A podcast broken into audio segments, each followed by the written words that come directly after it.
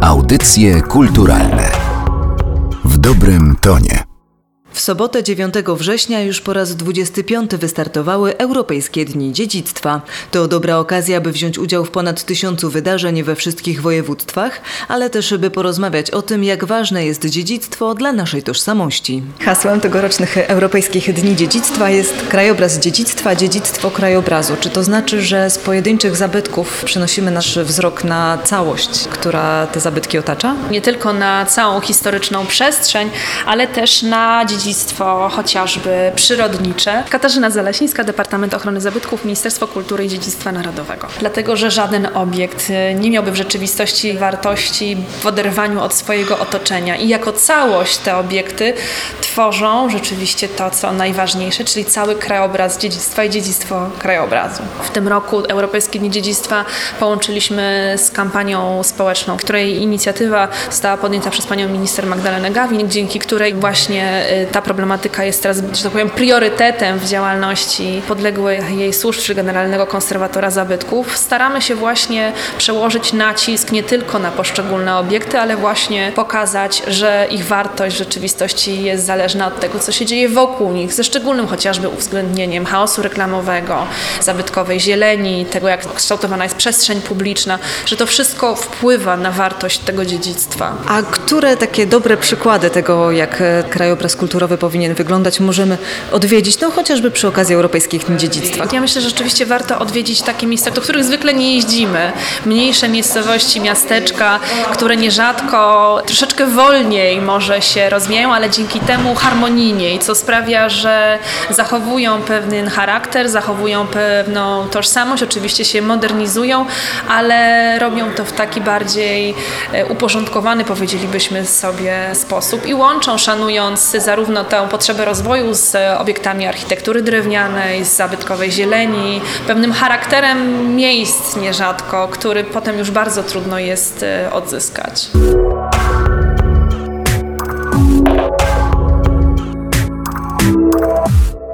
Na nowy poziom wchodzi kampania Krajobraz mojego miasta. Do tej pory kierowana przede wszystkim do samorządowców. Już niebawem będzie kierowana do tych, którzy mają wpływ na to, kto samorządowcem zostanie, czyli do lokalnych społeczności. Kampania społeczna Krajobraz mojego miasta ma tak naprawdę trzy grupy docelowe. Tak jak Pani wspomniała, samorządy to z pewnością, ponieważ one mogą regulować różnego rodzaju akty prawne, które można implementować w życie społeczne. Violetta Łabuda-Iwaniak, Narodowy Instytut Dziedzictwa. Przedsiębiorcy, biznesmeni, którzy często swoje przedsiębiorstwa, będą mogli też skorzystać z instruktażu, jaki daje film Krajobraz Mojego Miasta, jak projektować, jak e, usystematyzować reklamy w swoim otoczeniu oraz e, do społeczeństwa. I tutaj Europejskie Dni Dziedzictwa są takim projektem edukacyjnym, który szeroko otwiera takie możliwości poznawania dziedzictwa, krajobrazu naturalnego, tego kulturowego również. I stąd e, temat krajobraz dziedzictwa, dziedzictwo krajobrazu, czyli nawiązujemy do kampanii społecznej, ale pokazujemy także takie aspekty społeczne, w którym każdy z nas może wziąć udział, chociażby w uporządkowaniu własnej ulicy, na której mieszka, czy to w domku jednorodzinnym, czy w domu wielorodzinnym. I za takie prace zabrali się mieszkańcy Wilkowej. Tutaj puszczamy oko do społeczeństwa, ponieważ e, serial Rancho jest jednym z najlepiej oglądanych i rozumianych przez e, nasze społeczeństwo. Stąd na kanwie tego serialu, zatrudniając tych samych aktorów, scenarzystę i reżysera, przygotowaliśmy trzy spoty społeczne, które dotykają spraw z kampanii społecznej Krajobraz Mojego Miasta, a mianowicie dotyczących chaosu reklamowego, braku zieleni historycznej, tej e, liściastej w miastach i miasteczkach oraz jak wygląda nasza ulica z zewnątrz dla takiego potencjalnego mieszkańca, turysty, jak wygląda ogrodzenie, jak wygląda elewacja, jak wygląda dach naszego domu i czy to na pewno jest ulica, którą sobie tak wymarzyliśmy, na której chcielibyśmy mieszkać.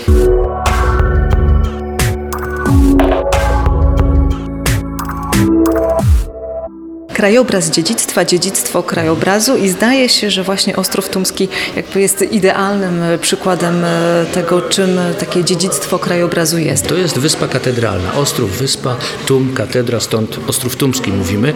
W przypadku Poznania wyspa katedralna ma szczególne znaczenie. Robert Mirzyński, dyrektor Centrum Turystyki Kulturowej Trakt w Poznaniu. To są początki państwa polskiego, to są początki naszej historii, naszych dziejów. Tak? To jest pierwsza katedra, która powstała na ziemiach polskich. To jest pierwsza nekropolia władców e, polskich. Z Chrobrym i chociażby, w których szczątki spoczywają w Złotej Kaplicy w katedrze. To jest pierwsza wyższa uczelnia na terenie Polski z pełnym humanistycznym programem, czyli Akademia Lubrańskiego, obecnie Muzeum Archidiecezjalne, gdzie możemy z kolei zobaczyć pierwszą relikwię Kościoła katolickiego w Polsce, czyli miecz świętego Piotra, o czym nie wszyscy wiedzą. Ale to także jest palatium odkryte w 1999 roku, palatium mieszkowe z kaplicą Dobrawy, z warsztatem złotniczym, co świadczy o znaczeniu tego miejsca, a także najpotężniejszy gród, który powstał w X wieku mieszkowy, którego przekrój wałów można zobaczyć w rezerwacie archeologicznym Genius Loci na Ostrowie Tumskim. I to z jednej strony jest nagromadzenie tych zabytków, i dzięki temu, że mamy właśnie taką niezwykłe miejsce, powstała idea budowania Centrum Interpretacji Dziedzictwa, czyli miejsca, które nie jest muzeum, ponieważ nie pokazuje zabytków w oderwaniu od przestrzeni, tylko opowiada o tej przestrzeni, namawiając turystę, odbiorcę, żeby potem wyposażony w tę wiedzę samodzielnie odkrywał znaczenie tego dziedzictwa właśnie w przestrzeni Ostrowa Tumskiego. Wyspy, która otoczona jest z jednej strony Wartą, z drugiej strony Cybiną. To jest kolejny element tej opowieści o krajobrazie miejskim historyczny, zabytkowy, ale także rzeka. Rzeka, która jest immanentną częścią miasta. Ostrów Tumski to także część industrialna, przemysłowa, która przez wiele lat była bardzo istotna dla tworzenia się Poznania. To jest innymi elektrownia Garbary. Historyczny budynek, jeden z najnowocześniejszych w okresie międzywojennym, jeśli chodzi o Polskę, otwarta w 1929 roku. Podczas konferencji wspomniał Pan o tym, że na teren elektrowni e, będą wkraczać deweloperzy. Jak się właśnie zmierzyć e, z tym nieuchronnym czasami przekształcaniem krajobrazu, jak zachować to, co zachowane być powinno i jednocześnie nie blokować inwestycji, które zapewne też są potrzebne. To jest bardzo atrakcyjny fragment miasta. Bardzo atrakcyjny właśnie też dla deweloperów. I naszym pragnieniem, jak oczywiście i różnego rodzaju działania konserwatora miejskiego zmierzają do tego, żeby zachować ten budynek. Mamy przykłady w całej Polsce, jak zostają adoptowane stare budynki przemysłowe. Począwszy od słynnej łódzkiej manufaktury, te stare przemysłowe budynki, nie trzeba ich likwidować, trzeba je adaptować.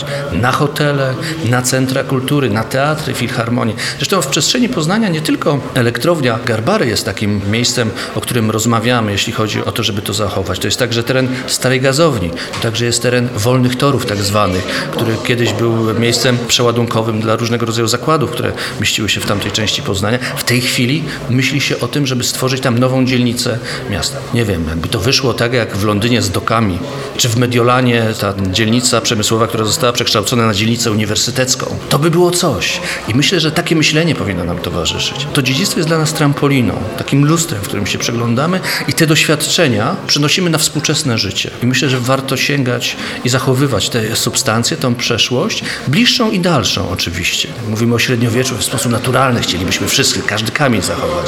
Ale myślę, że właśnie także ta poprzemysłowa architektura jest bardzo interesująca, bardzo ciekawa, a z naszej perspektywy ramy Poznania, która zajmuje się właśnie Ostrowem Tumskim, w sposób szczególny zwracamy na to uwagę.